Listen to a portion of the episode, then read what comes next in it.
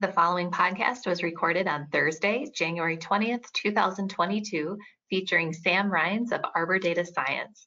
To hear the podcast in real time, you can sign up for a free trial at arborresearch.com or by emailing Gus Handler directly at gus.handler at arborresearch.com. You can also call Arbor Research and Trading at 1 800 606 1872. Thanks for your time and enjoy the podcast. Welcome everyone to the latest edition of Talking Data. I'm your host, Kristen Radish of Arbor Research and Trading. Our commentator today is Sam Rines of Arbor Data Science.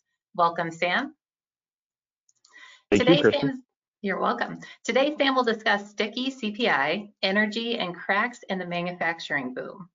So, Sam, consumers tend to have two things in mind when contemplating their outlook for inflation groceries and gasoline.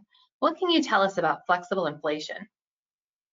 Uh, so flexible inflation is the Fed's way or one of the ways that they look at whether inflation is going to be persistent, whether it's in the system to stay, or whether it can come out of it. And when you look at this next slide here, it becomes pretty evident that a lot of the inflation that's currently in the system is what we would normally consider flexible inflation. That's food prices, highly volatile, gasoline prices, highly volatile, energy generally highly volatile. Uh, but you're beginning to see that sticky price begin to move a little bit higher. And that's partly because supply chains are disrupted, et cetera, et cetera. But a little bit of it is also that there's a an idea that there's going to be a certain persistency within those energy and food complexes that will spill through to other things, right? If you're going to have higher transportation costs for a, for a longer period of time, that's going to begin to flow through to real goods. That's going to begin to flow through to services, et cetera. So you're beginning to have that flexible CPI, that flexible inflation begin to become more of a sticky problem uh, than it was necessarily a few call it uh, a few months ago. Uh, so it's going to, that number right there, that little orange line versus the brown line, that orange line beginning to tick higher is somewhat problematic. Uh, and it's unlikely that you're going to see it kind of go back uh, to the, call it easy 1990 to 2020 uh, type, just straight across, no big deal, uh, flexible inflation, et cetera, you know, goes up and down, but you get the sticky that's fairly consistent if you look back in the 70s and 80s, there was much more of a flow through from flexible to sticky. That is likely to be at least a little bit what we're going to see over the next uh, six to 12 months. And how about food inflation? I know personally, you know, this is a very, it's a pain point for all of us right now. Yeah, and it's likely to continue to be that way. Uh, the food away from home, you know, that's eating at restaurants, uh, going to bars, that type of deal.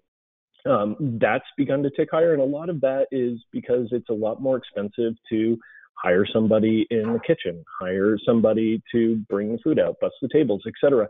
Uh, so that's going to that flows through to the price of a plate of food, right? Uh, it's not just uh, the chicken, it's not just the beef, uh, it's everything involved there. So you're beginning to see food away from home tick up, uh, food away from home tick up, and food at home uh, has been, other than a pretty fast blip in the middle of the um, in the middle of the COVID pandemic uh, has been spiking pretty pretty heavily, uh, and that is partially due to supply chain issues. Right, we have plenty of beef, we have plenty of chickens, we have plenty of pork, uh, but there's a significant problem in the slaughterhouses in terms of getting them to market.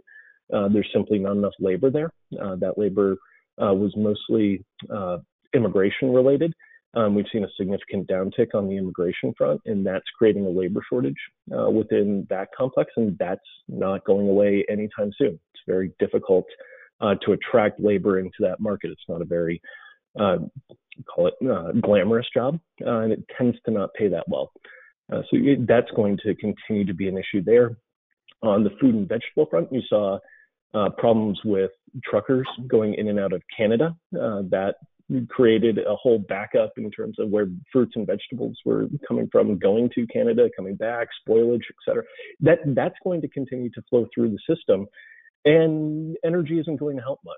Uh, and that's the that's the next slide uh, that I think is a little it's it's this is a little troubling uh, on a number of fronts. That energy tends to lead fertilizer prices, right? So blue line being potash, uh, and green line being WTI. If you have persistent problems within the energy complex, you're going to begin to have that flow through to fertilizer prices uh, in the next six to 12 months, not in the next three to six. Uh, so this is a more call it sticky problem. Uh, back to the sticky inflation.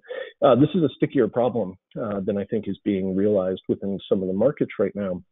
That when you have a significant uptick within the energy complex, it's going to flow through to food, and it's going to flow through to food in call it two, you know a crop season from now.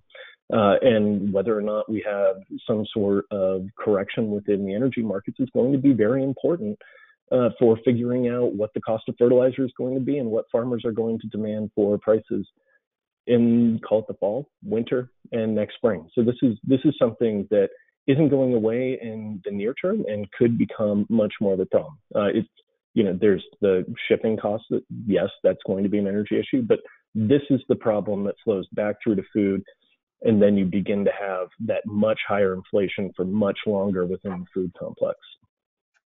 Let's turn next to the Empire State Manufacturing Index. Are cracks beginning to emerge in the manufacturing boom? This is a tough one uh, because you did see, you saw current orders fall, you saw current activity fall, you saw unfilled orders begin to downtick. Um, that's that's disconcerting. The manufacturing boom was kind of the tailwind uh, that we were kind of using to get through a lot of the uh, issues that we had coming out of COVID that you're beginning to see that fall is, is somewhat problematic. Uh, the interesting part about the Empire State uh, Index is that it tends to be a pretty good leading in indicator for uh, the PMI, the Purchasing Manufacturers Index, uh, Purchasing Managers Index. Uh, that tends to be a very good leading indicator for U.S. growth. And if you're beginning to see cracks here, it, it's it's disconcerting uh, for the PMI release.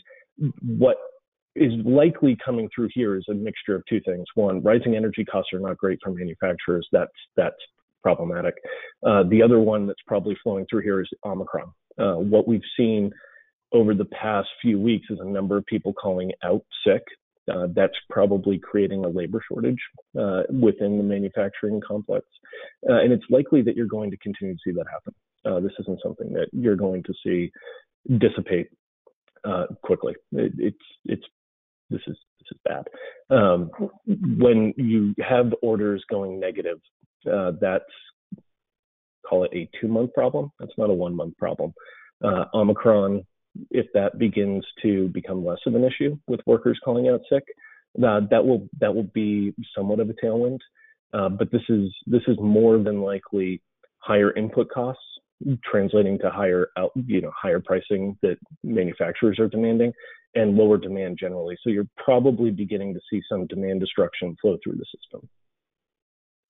Well, Sam, thank you for your thoughts today. And as always, thank you everyone for joining us. If you have any questions on the mentioned topics or suggestions for future episodes, please let us know. For any further information or questions, please contact Gus Handler at gus.handler at arborresearch.com. Have a great day.